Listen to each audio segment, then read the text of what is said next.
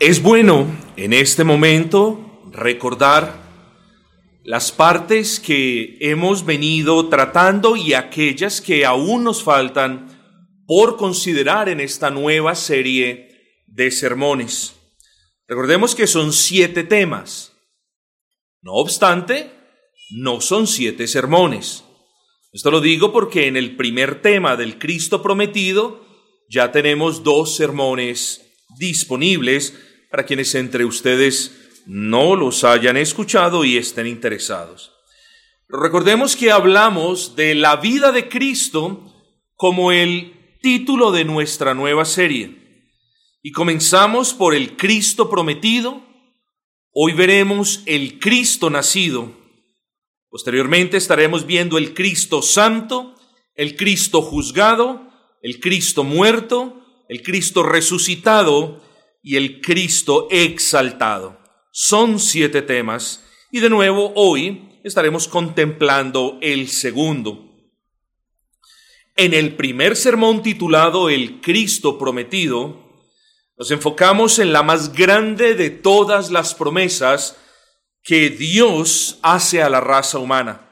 Vendría un Salvador por cuya vida, obra, muerte y resurrección había libertad sobre la esclavitud del pecado. Vendría un Salvador, le dice el omnipotente Dios a un par de pecadores allí en el Edén que ni siquiera se habían dado cuenta de su necesidad, que ni siquiera le habían pedido un Salvador, que lo único que hicieron fue esconderse, que lo único que hicieron fue culparse el uno al otro. A ese par de pecadores Dios les dice, vendrá un Salvador. Mujer, de tu simiente vendrá un Salvador. Esto quiere decir que el Salvador que Dios prometió, tienen que mirar esto, el Salvador que Dios prometió habría de ser humano, tendría naturaleza humana. De ahí también ustedes deben pensar bien el asunto. ¿Por qué? Porque Dios promete a ese Salvador que va a aplastar a la serpiente. Pero la serpiente como tal es Satanás y Satanás es un espíritu. Luego podemos ver, incluso desde Génesis, que ese Salvador, que aquel por cuya vida, obra, muerte y resurrección, los pecados de ellos iban a ser perdonados, que ese Salvador era Dios perfecto y hombre perfecto. Vamos a hablar un poco de eso en lenguaje sencillo. Espero que el, el Señor me conceda la gracia para tal bendición. En el segundo sermón, queridos amigos y hermanos, consideramos, nos centramos en el capítulo 53 de Isaías, destacando el hecho de que para los tiempos de Isaías, ya la promesa de ese Salvador se iba robusteciendo, se iba clarificando, ya era una promesa muy clara. Nadie puede decir, les estoy hablando de hace más de 2500 años, Nadie puede decir que para los tiempos de Isaías nadie sabía de qué estaban hablando. Nadie lo puede decir. La promesa era muy clara, era muy precisa. La promesa me hablaba de que de que Dios iba a poner el pecado de quienes creían en él sobre esa persona. La promesa nos dice de manera clara que Él moriría por nuestros pecados, que Él sería un valor experimentado en quebranto. Hombre, si esas cosas no nos hablan del Cristo, entonces, ¿qué podrá? Entonces lo que les estoy diciendo, si hace 2500 años, incluso mucho más, el Cristo ya se podía ver casi palpable, ¿por qué existen personas que dos mil años después del nacimiento de Cristo todavía no han abrazado la promesa? Y muy seguramente aquí en este recinto hay personas que no han abrazado la promesa. Y es cuestión delicada. Yo le recomiendo, querido amigo, que al menos usted escuche los argumentos de la Biblia. Yo le recomiendo que usted, si puede, si tiene el deseo, escuche los dos sermones que precedieron a este. Van a serle de ayuda. Pero regresemos al punto. Aquel sermón lo concluimos diciendo que aquella visión profética de Isaías nos permitía contemplar aspectos hermosísimos, gloriosos de la persona y de la obra del Señor Jesucristo. ¿Y qué pasó con la promesa, mis amigos? ¿Qué pasó con la promesa hecha hace más de seis mil años? ¿Qué pasó con la promesa que Dios le hizo a Adán y a Eva en el jardín del Edén? Ay, pastor, la promesa tardó. Ay, pasaron tantas cosas, pastor. Ojalá la promesa hubiese llegado antes para que, ojalá la promesa hubiese llegado antes para que esto otro hubiera pasado. No, mis amados hermanos, nosotros nos tardamos. Nosotros somos las personas tardas para obedecer. Nosotros somos las personas que vemos, entendemos y decimos, obedezco después, Señor. Eso somos nosotros. Pero Dios nunca tarda su promesa se habría de cumplir no cuando nosotros queremos, sino cuando Él lo tenía dispuesto. Y esto es un mensaje para usted también. Las promesas de Dios en la palabra no se cumplen cuando las esperamos o cuando las queremos. Lo que Dios le promete al pecador en su palabra, lo cumple Él en su debido tiempo, ni antes ni después. Y esto nos muestra un Dios soberano, esto nos muestra a un Dios que no es como nosotros. Nosotros somos mentirosos. Nosotros exageramos y ya estamos mintiendo. Nosotros le quitamos a la verdad y también estamos mintiendo. Nuestro Dios no es como nosotros.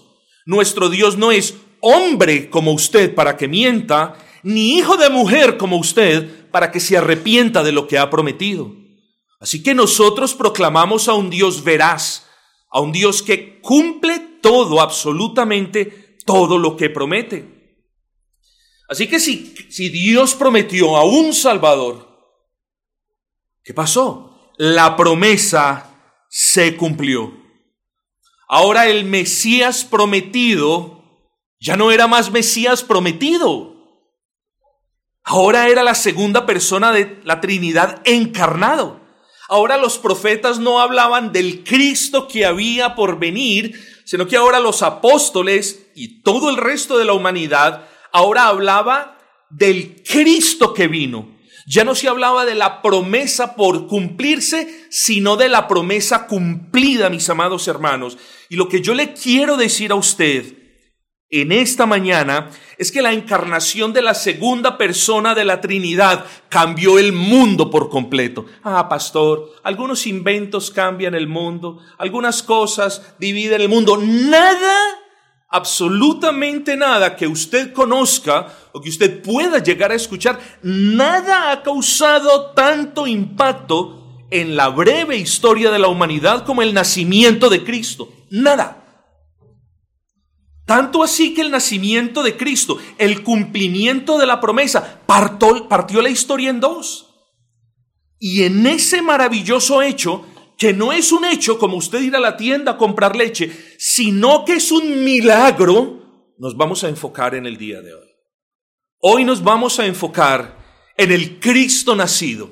Porque cuando usted piense en el nacimiento del Señor Jesucristo, por favor, Dejemos atrás la manera de pensar del niñito que estaba en los pañalitos, en el pesebre. No. Usted cuando usted piensa en el nacimiento de Cristo, si usted piensa en el nacimiento de Cristo de una manera menor a lo que es, no está pensando correctamente. Le repito, si usted piensa en el nacimiento de Cristo de una manera menor a lo que el nacimiento de Cristo en sí significa, usted ya está desacertando. ¿Qué es lo que les quiero decir? El nacimiento de Cristo es un milagro, mis amados. Luego, cuando usted piensa en el nacimiento de Cristo, debe pensar en un grandioso milagro. Y eso lo vamos a ver en la mañana de hoy. Quiero que abran sus Biblias, por favor, en el Evangelio de Lucas, Lucas capítulo número 2, versículo número 10, Lucas 2, 10. Pero el ángel les dijo, no temáis. Obviamente les estaba hablando a los pastores que estaban guardando las ovejas en las vigilias de la noche. No temáis, le dice el ángel, porque he aquí os doy nuevas. Oigan esto ¿Usted sabe qué significa evangelio? Evangelio en el original griego es eugelion, que significa buenas nuevas. Lo que el ángel les está diciendo a los pastores, he aquí, el evangelio viene. Les voy a contar unas buenas nuevas. ¿Y qué mejor buena nueva que la siguiente? Hoy os ha nacido en la ciudad de David un Salvador que es Cristo el Señor. Y creo que el título para este sermón no puede ser otro que el Cristo nacido. Así que en este sermón vamos a mirar dos aspectos, mis amados hermanos. Antes de su nacimiento, vamos a mirar ese aspecto antes del nacimiento de Cristo y vamos a mirar el aspecto en sí del nacimiento de Cristo. Hermano, preste la atención, amigo, preste la atención a este sermón. Este sermón no le digo va a ser el más hermoso, pero esta, este sermón tiene mucha aplicación.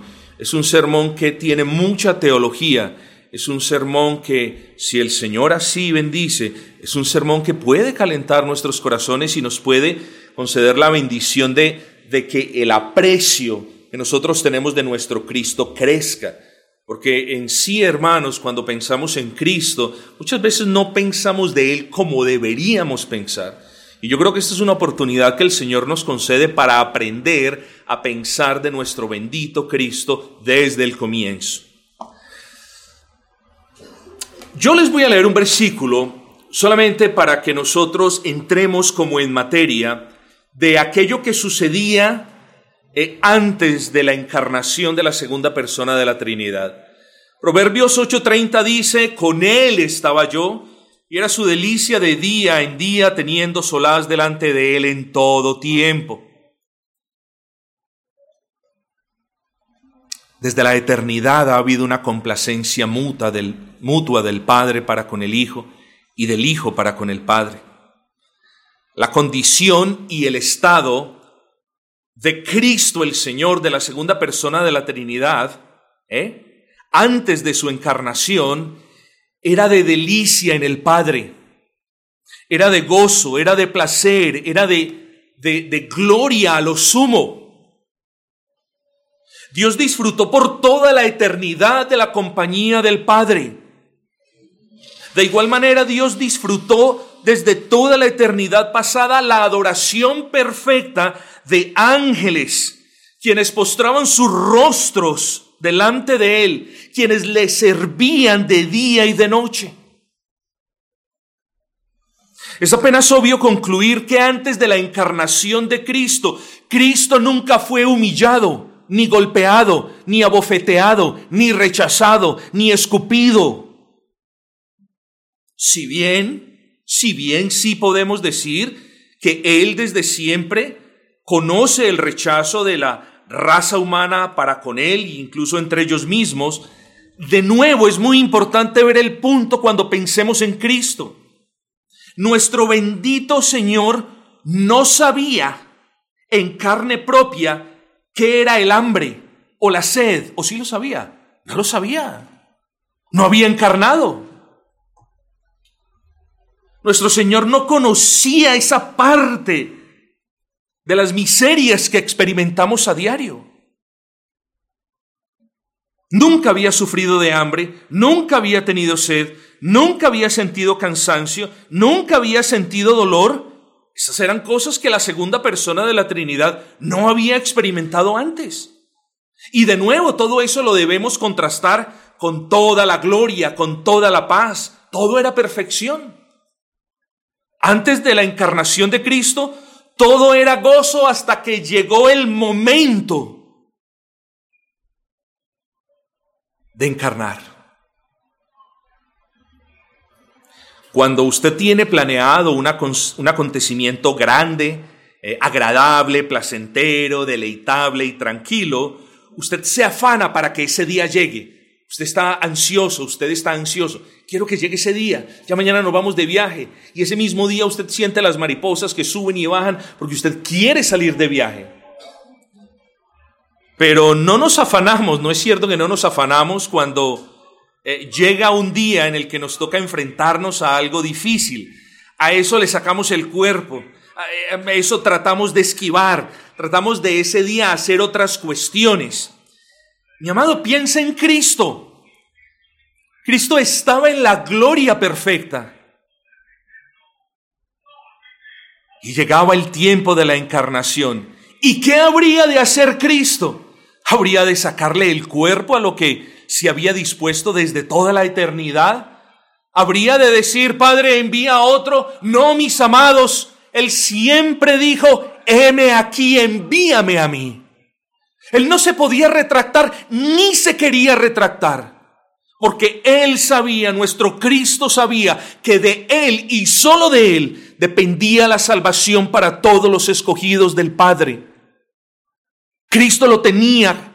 Luego, hermanos, yo no puedo decir muchas cosas, ni yo ni nadie puede decir muchas cosas de eso que estaba sucediendo en esos instantes previos a la encarnación. Pero llegaría el tiempo en el que Cristo debería enfrentar el rechazo. Llegaría el momento donde debería soportar los escupitajos, los azotes y el desprecio. Llegaría el día en el que debería experimentar el dolor, la traición, el sufrimiento, el rechazo, el odio, las calumnias y la muerte. ¿Y qué hizo? Le voy a decir qué no hizo. No hizo lo que nosotros hubiésemos hecho. Yo les puedo asegurar, yo les puedo asegurar, ni un solo segundo él dudó de humillarse como lo hizo. Porque cuando usted piense en Cristo y cuando usted piense en su encarnación milagrosa, usted debe pensar en términos del siervo que se humilló a lo sumo. No piense en ese Cristo menos de lo que debería pensar. No es que Cristo vino y ya lo visualizamos como un hombre. No, Él es el Dios del universo entero, mis amados. Él es el Señor, el Rey y el gobernador soberano de todo el universo entero. Él es digno de alabanzas, de toda adoración. ¿Y qué vino a hacer? Vino a tomar forma de hombre, vino a ser despreciado, vino a ser latigado, vino a ser traspasado, vino a ser rechazado por amor a usted. Es muy importante que no perdamos esas cosas de vista, mis amados hermanos. ¿Eh? En cierta manera, él estaba deseoso de dejar la perfección, la paz, el gozo y las demás delicias que tenía al lado del Padre para experimentar todo lo contrario por amor a los escogidos. Eso es amor. Ese es el amor de Cristo, mis amados. Cuando usted piensa en el nacimiento de Cristo, usted debe estar convencido de que ese Cristo estaba gozoso, que el tiempo se hubiese cumplido para descender a este mundo caído y nacer sin pecado y vivir justamente y subir a la cruz con la carga del pecado y dar su vida en rescate de muchos. No hubo un acto de Cristo que no se pudiese caracterizar por el amor. Y por amor el rey se hizo siervo.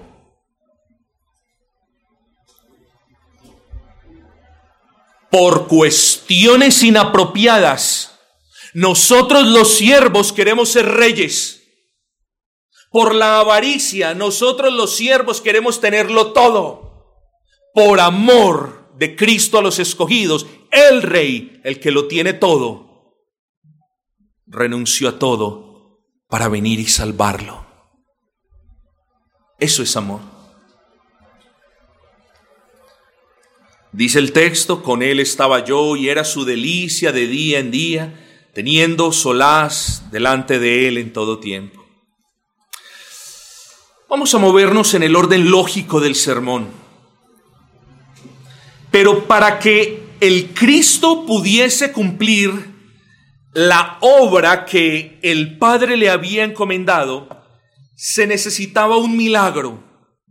Y deseo que, los veo muy atentos, gracias a Dios, pero necesito que sean más atentos en estas partes, que son cuestiones teológicas delicadas y muy benéficas para el alma. Repito, para que Cristo pudiese cumplir la obra que el Padre le había encomendado, se necesitaba un milagro. Usted debe saber que es un milagro. Un milagro en, en, cierta manera no es yo estoy enfermo, muy enfermo, y entonces, ah, ya no estoy enfermo, ah, hay un milagro. No necesariamente eso es un milagro. Un milagro es aquello que en realidad trasciende, rompe las leyes de la naturaleza establecidas por Dios. No podemos estar llamando milagro a que la hermana se curó de una gripa o a que el niño que se fracturó el dedo ya se sanó. No, no, tenemos que ser cuidadosos con eso. Si, si pirateamos la palabra milagro, si a todas las cosas que suceden le llamamos milagro, luego los milagros son algo triviales y comunes y bíblicamente hablando, los milagros no son cosas ni triviales ni comunes, son milagros. Luego, vuelvo y repito, habiendo dado ese trasfondo, para que Cristo pudiese cumplir la obra, la obra que Dios Padre le había encomendado, era necesario un milagro. Un milagro tenía que ocurrir, y era este, que para que el Señor Jesucristo pudiese ser representante de aquellos seres humanos que habrían de creer en Él, para que Cristo pudiese ser el representante de aquellos que Él habría de salvar, Cristo tendría que adoptar una naturaleza humana. Ojo con esto. No estamos diciendo de que me quito este traje de divino, o, me quito este traje de, de Dios y bueno, me voy a poner los harapos humanos. No, no, no, no, no, no, no. Cristo tenía, ese es el gran desafío. Mire, Cristo tenía que adoptar una naturaleza humana para ser el representante de la raza humana. Cristo, la segunda persona de la Trinidad, tenía que asumir una naturaleza humana. Es decir, si, si lo puedo expresar de esta manera, Dios debía nacer como un hombre. No es posible. Para nosotros no es posible. Por eso el que no cree en Cristo como Dios encarnado, últimamente no cree en Dios. ¿Sabe por qué? Porque no cree que Dios pueda hacer eso. Y otros no creen que Dios lo haya hecho. Por cualesquiera que sea la razón, el que no cree en el Cristo encarnado, no cree en el Dios omnipotente. Es así de sencillo, mis amados hermanos. El Dios infinito, piense usted en eso. ¿Usted sabe qué es infinito? Creemos. Tampoco sabemos qué es infinito. Que cuando estamos en nuestras matemáticas, lo único que hacemos para representar el infinito es hacer como un 8 incompleto así acostadito. Es lo único que hacemos. Y cuando nos, nos, ponen a sumar un número entero con un infinito, lo único que hacemos es volver a colocar el 8 acostado. Eso es infinito. Y hablamos de menos infinito y no conocemos el límite, ¿o sí? Y hablamos de más infinito y tampoco conocemos el límite. Bueno, piensen esto, el Dios infinito debía nacer en un cuerpo finito. Eso es imposible para el hombre, mas no para Dios.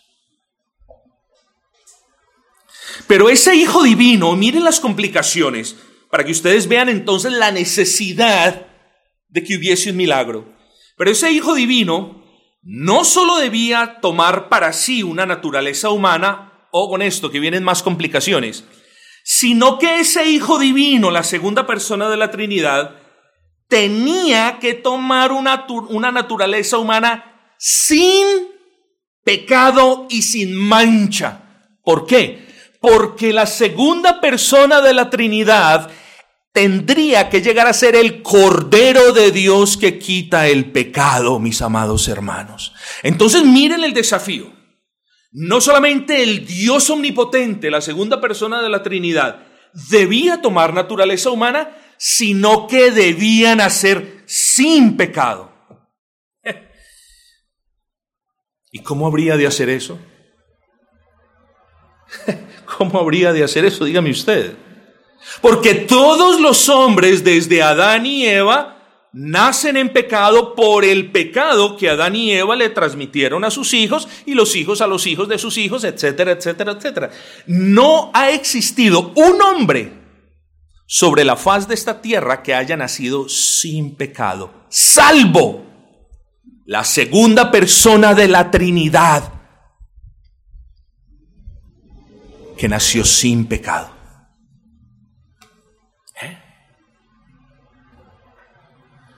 para nosotros, para usted, poder decir hoy, yo no, yo no sé, veo algunas caras nuevas y damos gloria al Señor por eso, pero quiero que todos juntos, mis amados, nos hagamos esa pregunta, o, más bien seamos conscientes de esto. Para que usted y yo, si usted es salvo, si usted ha abrazado a Cristo, para que usted y yo podamos decir que tenemos un Salvador divino, tenía que ocurrir no un milagro inmenso y grande, sino un milagro único, sublime e irrepetible. Tenía que ocurrir el milagro más grande en la historia de la imaginación. No, no, no un milagrito, no un milagro, no un milagro grande, el más grande de todos. ¿Sí entendió eso? Pues no solamente el Hijo Divino tenía que tomar naturaleza humana, sino que la tenía que tomar sin pecado alguno. Para que el Señor Jesucristo llegase a ser nuestro Salvador, aquel que perdona nuestros pecados, era necesario el milagro más grande, el cual llamamos la concepción milagrosa de la segunda persona de la Trinidad en el vientre de una mujer que era virgen. Eso es un milagro.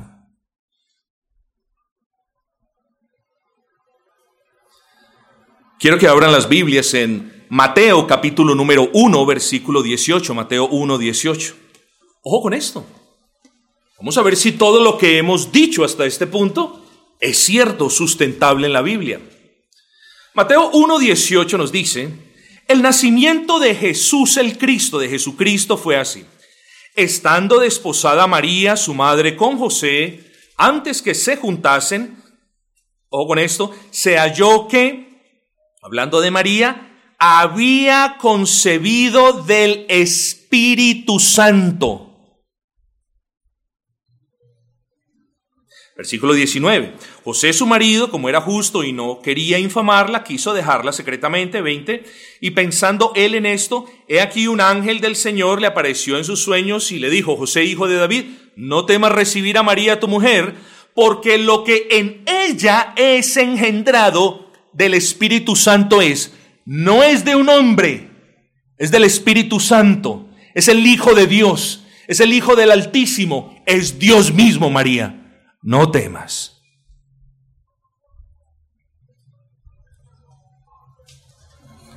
En el seno de la Virgen se llevó esta concepción milagrosa por la gracia de Dios Padre y por la obra y el poder del Espíritu Santo.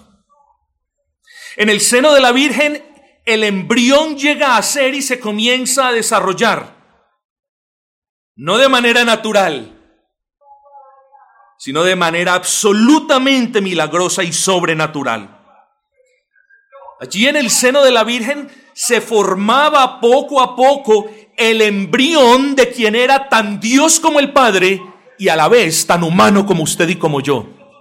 Eso es maravilloso. Y tenía que ser así. Aquel por cuya vida, obra, muerte y resurrección nuestros pecados son perdonados, tenía que ser ciento por ciento Dios y ciento por ciento hombre. Y tenga cuidado con esto. ¿Por qué tenía que ser ciento por ciento Dios? Si usted tiene un Salvador, espero que no sea el caso en ninguno de nosotros, si usted tiene un Salvador, que es ciento por ciento hombre, véndalo, regálelo. Mejor dicho, ni lo venda ni lo regale porque está engañando a otro, quémelo. Si usted tiene un Salvador que le dicen, ese Salvador es, es Dios y él solamente es Dios pero no fue hombre, también deshágase de él, porque ese no puede ser su Salvador.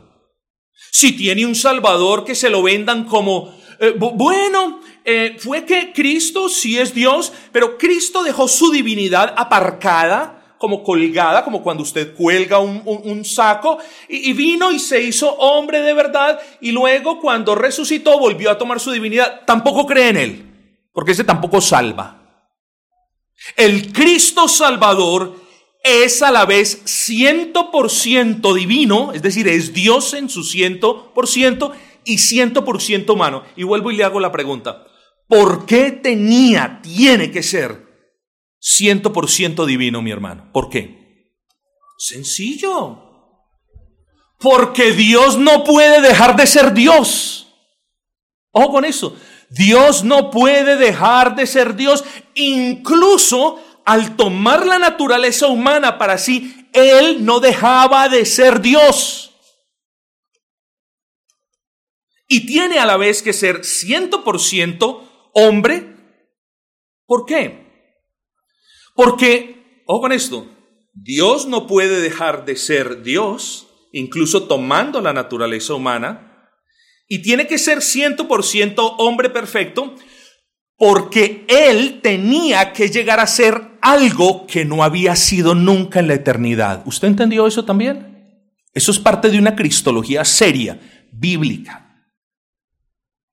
Luego, muchos puritanos hablan de Cristo como el Cristo que en su encarnación llegó a ser lo que nunca fue antes, es decir, hombre, y que nunca dejará de ser lo que Él hoy es.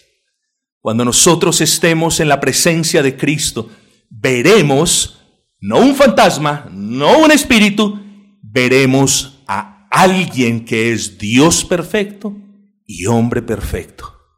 Pastor, ¿y lo podremos tocar? Yo no sé. Me imagino que sí. ¿Y cómo va a ser eso? ¿Por filas? No piense en eso.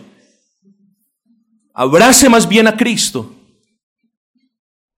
y enfóquese en darle la gloria que Él merece, porque Él es Dios encarnado, mis hermanos. Cristo tenía que llegar a ser hombre porque, hombre, un fantasma nos puede representar. ¿Un espíritu nos puede representar? ¿Un ángel nos puede representar? La respuesta es no. ¿Cuál es el hombre más santo, más, más santo que ha vivido sobre la faz de la tierra? Vamos a ver, usted tiene el suyo, yo tengo el mío, pero supongamos, voy a tratar de decir el suyo. Eh, Pablo. ¿Qué hizo Pablo toda la vida? Crean en Cristo. Luego, mis amados hermanos, no hay ni un hombre que nos pueda representar. Ese Cristo tenía que ser ciento por ciento hombre.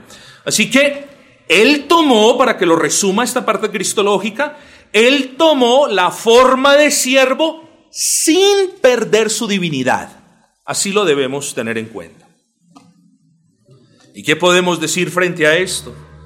Bendita encarnación milagrosa de la segunda persona de la Trinidad. En el vientre, ojo con esto también, en el vientre de una pecadora redimida.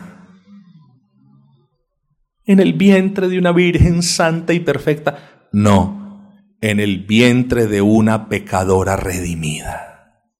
Eso es muy importante. Bendito Salvador que se humilló a lo sumo para salvar a desgraciados pecadores como nosotros. Bueno, y vamos a hablar de la humillación, de ese aspecto de la humillación. Observen ustedes la enorme humillación de Cristo para salvar a todos los que creen en Él. Siendo Dios, tomó forma de hombre para que siendo hombre, sintiera en carne propia el dolor y las penurias de nuestra vida. Cristo tuvo sueño, Sí, nos acordamos de la barca. Cristo tuvo hambre, también. Cristo tuvo sed, sí. Nos acordamos cuando se sentó allí en el pozo de Sicar. Ay, mis amados hermanos. Cristo lloró, sí. Los hombres hipócritas sacan lágrimas de donde no las tienen. pero siendo nuestro Cristo un Dios perfecto, lloró al ver la, el dolor y la miseria de las hermanas de Lázaro, ¿no es así? O cuando miró a Jerusalén, también lloró por la dureza de los corazones de ellos. Aquí tenemos a un Dios perfecto y a un hombre perfecto, compasivo con nosotros, porque es que Él estuvo en sus zapatos. En ocasiones, cuando tenemos a, una, a un amigo que le explicamos algo para que nos comprenda, el, amigo, no, pero, y no le dice, pero es que no me comprendes, ¿cierto? Párate en mis zapatos, ponte mis zapatos. Sí, es que yo he tratado, pero es que no puedo. Bueno, Cristo lo hizo, mis amados. Todo lo que usted experimenta lo experimentó Cristo, salvo el pecado y las consecuencias del mismo.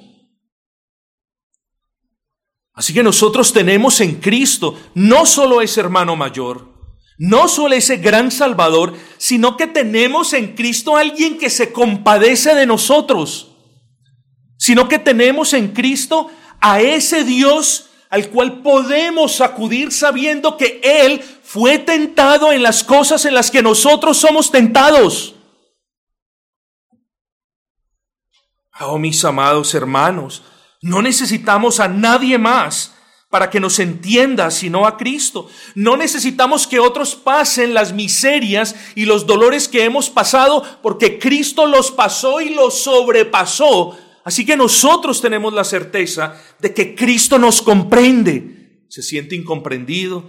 Ah, mi esposa quizás no me entiende bien. El otro dice, es que mi hijo no entiende. En ocasiones sentimos que no nos comprenden. Hermanos, en vez de convertirnos en los incomprendidos, lo cual causa resentimiento, vengamos con un gran gozo delante de Cristo, que Él sí nos comprende, porque Él adoptó nuestra naturaleza, siendo misericordioso en gran manera. Hermanos, miren la humillación de Cristo. Ninguno de nosotros se puede imaginar la gloria, el esplendor y las maravillas del cielo. ¿Quién entre nosotros ha subido al cielo? Ninguno. Solamente, escuche esto. Voy a abrir un paréntesis y no esa manera de crítica. Yo llevo 10 años en esta ciudad, mis amados, y eh, en algún momento escuché la historia de unos jóvenes que fueron al cielo y, luego vinieron y contaron por todo Pereira cómo era el cielo. ¿Ustedes se acuerdan de eso? Bueno, listo. Yo digo, ¿cómo es posible que el apóstol Pablo en realidad sí haya subido al tercer cielo y que Dios le haya dicho a él, no puedes hablar de estas cosas? Y luego, y mire, mire cómo las personas, y lo digo con respeto, y mire cómo el carismatismo contradice la Biblia. Y luego otras personas se imaginen cosas, vean visiones y contradigan lo que hay escrito en la palabra. Eso es delicado, muy delicado. Amados hermanos, nosotros ni siendo los más creativos nos podemos imaginar la gloria en el cielo. Y con todo, el Señor no tuvo en poco venir a este mundo caído, mis amados hermanos. Ojo, el creador del universo entero, lea Colosenses. Usted ahí se da cuenta quién es el agente creador. El creador del universo entero que creó todas las cosas y para quien son todas las cosas, hablando de Cristo, ¿no es así? El creador del universo entero en el vientre de una mujer creada. Eso es grande. El anciano de días. ¿Ustedes saben quién es el anciano de días? Ustedes recuerden la profecía eh, de Daniel, hablando del anciano de días, está haciendo referencia al Altísimo. Aquí en Colombia no se conoce esa expresión, pero en Inglaterra esa expresión es muy conocida y se usa mucho como referencia al Señor. Ahora, no es que el Señor, ustedes saben, no es que el Señor sea ninguna de esas cosas, pero fue una profecía de Daniel. El anciano de días el infinito de los años en un embrión. Eso es maravilloso. El rey del universo como un siervo en su ministerio terrenal. El Dios del cielo viviendo como un hombre aquí en la tierra. Piensa en esas cosas. Y cuando usted piense en lo que hizo el Señor Jesucristo por usted, claro, piense en la cruz del Calvario y en su sufrimiento, claro que sí, pero no se enfoque nomás en eso. Piense desde antes de la eternidad, piense en su concepción milagrosa, piense en su nacimiento virginal y sin pecado, piense en todas las penurias, en todas las pobrezas, en todas las vicisitudes, Piensa en todo eso, porque Cristo es un paquete completo, no es solo la cruz, es la vida de Cristo, es el nacimiento de Cristo. Ahora bien, una nota de advertencia con todo respeto.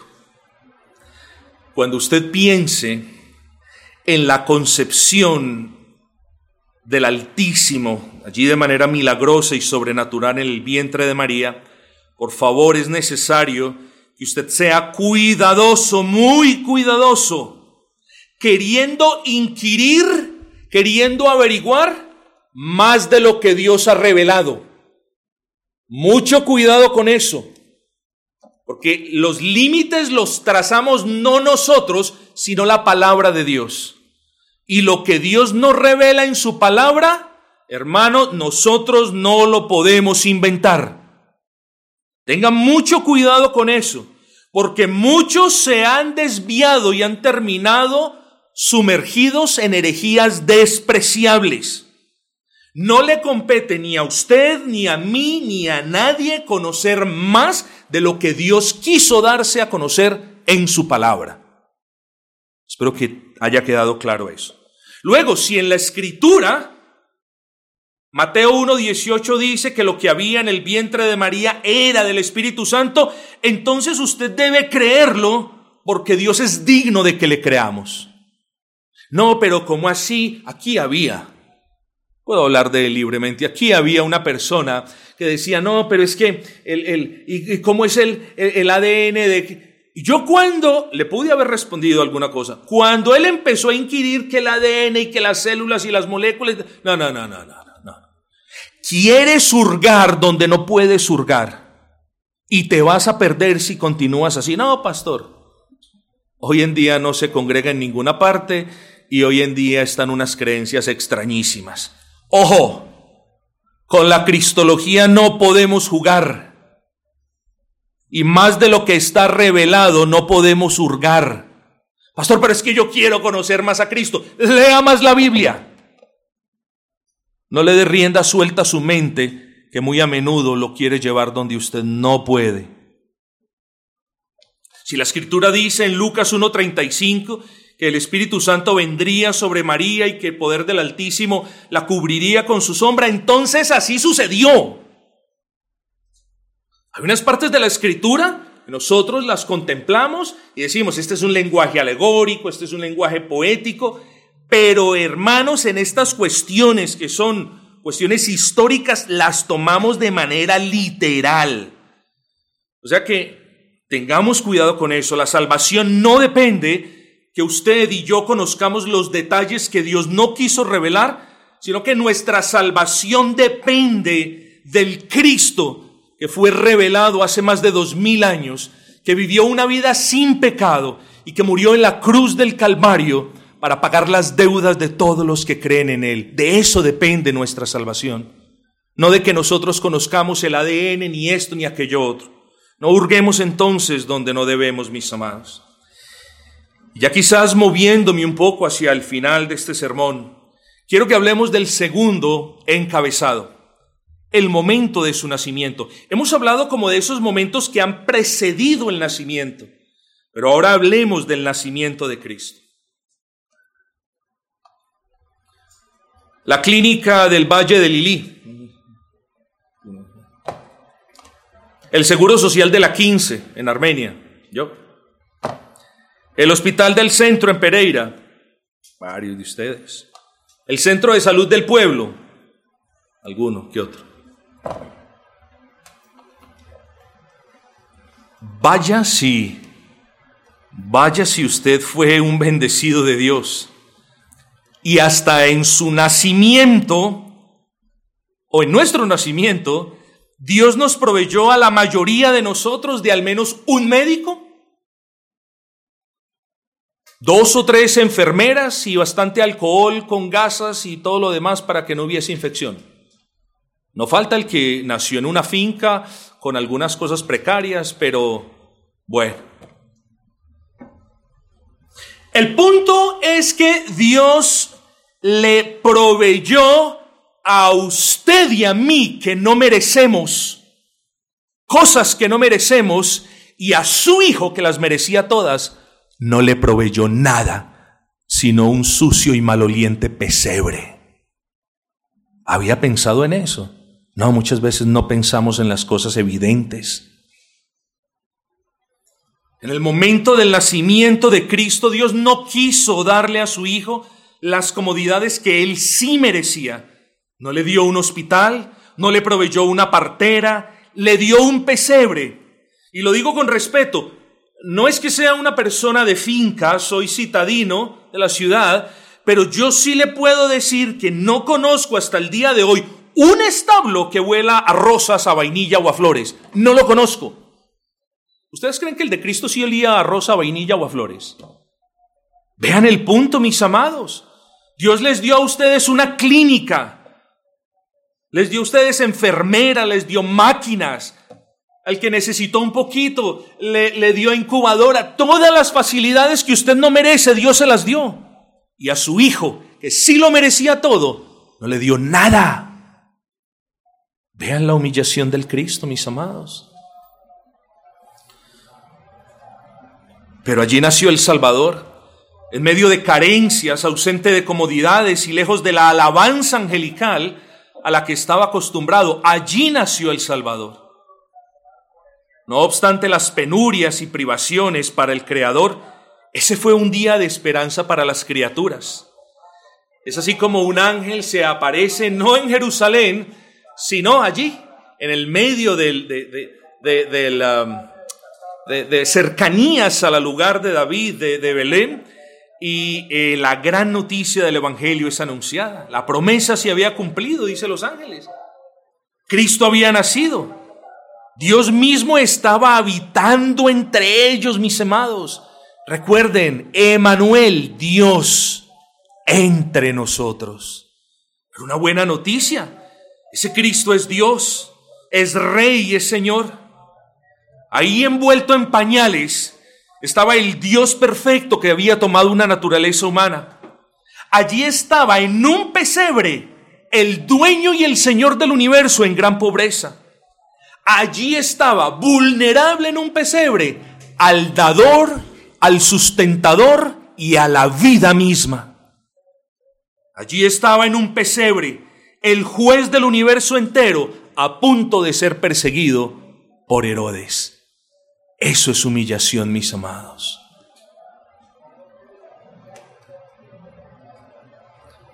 Mi amigo, el nacimiento de Cristo era el momento más esperado por todos los judíos, ¿no era así? El, nacimiento del Mesías, la venida del Mesías, era el hecho más importante en la raza judía. Lo anhelaban, lo deseaban. El Mesías era el libertador que ellos necesitaban. Su anuncio segurísimamente tendría que llenarlos de gozo, de alegría y de esperanza. Pero ¿qué sucedió?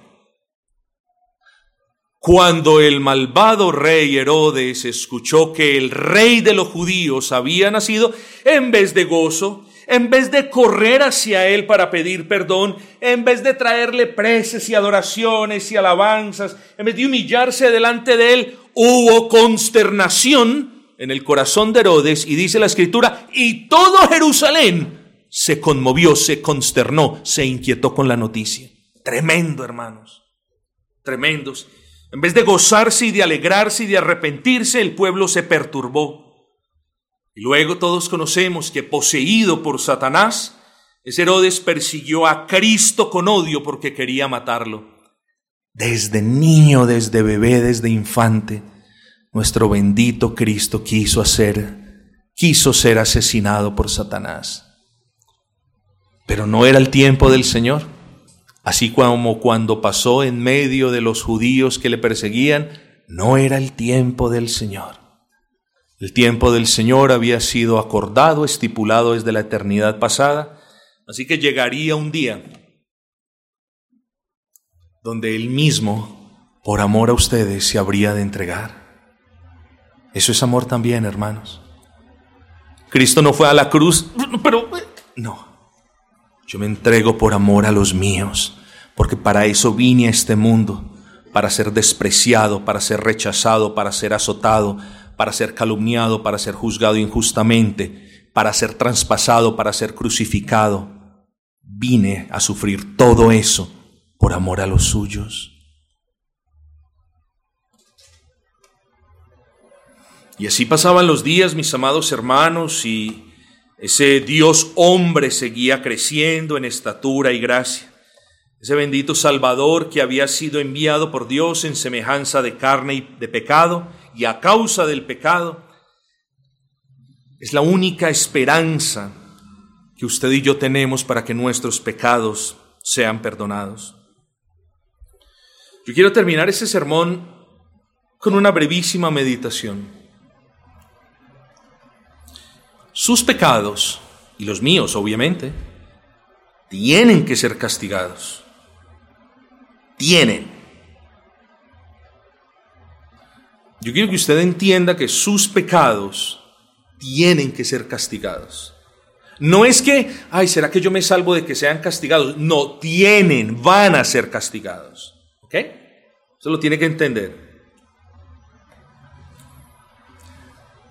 Porque sin el castigo de sus pecados usted no puede ser perdonado. Usted tiene que ser penado por la ofensa. Usted no tiene que llevar la culpa de lo que no ha hecho, pero sí tiene que ser responsable por lo que usted sí ha hecho. Luego, si entre ustedes hay alguien que no ha puesto su confianza en el Señor Jesucristo, niños incluyendo, pues yo me dirijo a ellos Claro, me dirijo también a sus padres si alguno no ha creído en Cristo. Y el problema es que como usted nació en pecado, usted no nació santo y puro. Esa es la gran mentira que nos han hecho creer también. No, la inocencia de los niños. Los niños no son responsables, sino más o menos hasta que tienen como seis o siete años. Mentira. Los niños fueron concebidos en pecado. En pecado me concibió mi madre, dice el salmista. Los niños nacen en pecado, con el pecado heredado de la raza humana. Los niños crecen en pecado y en un par de añitos ya los niños están practicando y amando su pecado. Aquí no hay nadie inocente, ni nadie nace inocente. Así que todos necesitamos un Salvador. Y lo que les estoy diciendo es que sí o sí los pecados tienen que ser castigados, la culpa tiene que ser penada. Y la pena, la culpa, eh, perdón, el, el castigo que nuestros pecados merecen es sencillo. No estoy diciendo es bonito, solamente es sencillo. Es sufrimiento corporal y espiritual por toda la eternidad. Ahí resumí el pecado, ahí resumí. Eso, estas no son las, las providencias, las, las, los resultados de la Corte Suprema, que son 300 páginas y luego dice algo. No, sencillo, se lo resumo. Sufrimiento corporal y espiritual por toda la eternidad. Ese es el castigo que usted, esposa, que usted, hermana, que todos de aquí para allá todos merecemos. Ese es, no otro, ese es. Pastor, no me parece. Lo lamento, es lo que dice la palabra. Pastor, voy a buscar una manera de ah, esquivarlo. Buena suerte con eso porque no lo va a encontrar. Luego somos conscientes de que el castigo es la pena, el sufrimiento corporal, porque hemos ofendido a Dios también con nuestros cuerpos, y porque y es espiritual. Ahora, si usted entiende eso, vamos bien, vamos bien. El problema es que yo no lo puedo engañar a usted. No lo puedo engañar a usted dándole falsas esperanzas que mm, si usted no cree en Cristo, usted va a tener una segunda oportunidad por allá. Eso es engaño. Yo no lo puedo engañar a usted diciéndole que una vez, tranquilo, tranquilo, tranquilo niño, no se preocupe niña, que cuando usted sufra por millones y millones y millones y millones de años en cuerpo y alma, yo no le puedo decir a usted que una vez usted sufra, Dios le va a decir a usted, tranquila, basta de sufrimiento, entra a mi reposo. No puede ser así. Porque el Dios al que sus pecados ofendieron, eso es un Dios infinito. Y la ofensa que Él toma por nuestros pecados es infinita. Por lo tanto, nuestro castigo debe ser proporcional a la pena, es decir, infinito. Y mentiroso si yo o alguien más le pudieran decir a usted, mire, hay esperanza, porque, mm, porque algún día allá, por allá muy, muy lejos, algún día em, Dios, Dios, Dios va a decir, basta de sufrimiento, vente de regreso aquí a mi seno. No va a pasar. ¿Y, ¿Y por qué les digo todo esto? Sencillo. Porque o confiamos en aquel que nació sin pecado para que salve a aquellos que nacimos en pecado porque confiamos en aquel que es el Cordero de Dios que quita el pecado, o confiamos en Él, o moriremos en nuestros pecados. No hay otra opción, no hay otra alternativa. Dios no dispuso puertas secretas, Dios no dispuso cuestiones que nosotros no conocemos. Todo lo que Dios quiso disponer lo reveló en su palabra. Y eso es lo que estamos diciendo hoy. La segunda persona de la Trinidad tomó forma de hombre, siguió siendo Dios, y ese bendito Señor fue quien tomó sobre sí los pecados de todos los que creen en Él. Y ese bendito Señor, no a regañadientes, sino con amor, sufrió todas las penurias que todos nosotros deberíamos sufrir. Llevó toda la culpa que todos nosotros deberíamos pagar subió a la cruz del Calvario y soportó el infierno que todos nosotros merecemos, para que en medio de su sufrimiento la ira de Dios se apaciguase, se calmase, y nosotros entonces pudiésemos ser reconciliados con el Altísimo. Mis amados, o es por el Cristo que predicamos, o no hay otro camino.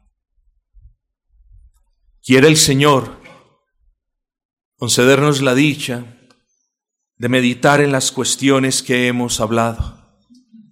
La gloria que ese Cristo tenía en la eternidad pasada, el deleite y la paz, el momento de la encarnación. Recordemos el problema que solamente Dios mismo pudo solucionar, digámoslo así, con ese grandioso milagro. Allí el poder del Espíritu Santo cubrió a María y se gestó en su seno virginal un embrión, el cual era de Dios perfecto y de hombre perfecto. Cristo nunca dejó de ser Dios. Cristo vino a ser hombre para ser el representante de todos los que creen en Él. Usted no tiene esperanza y representante sino en la persona de Cristo. Gocémonos, mis amados hermanos, y valoremos no solamente la cruz en la que murió Cristo, Pensemos no solamente en las llagas y en los sufrimientos de nuestro bendito Señor, sino pensemos en la excelsa y suma humillación por amor a nosotros. Eso también le hace bien a nuestras almas.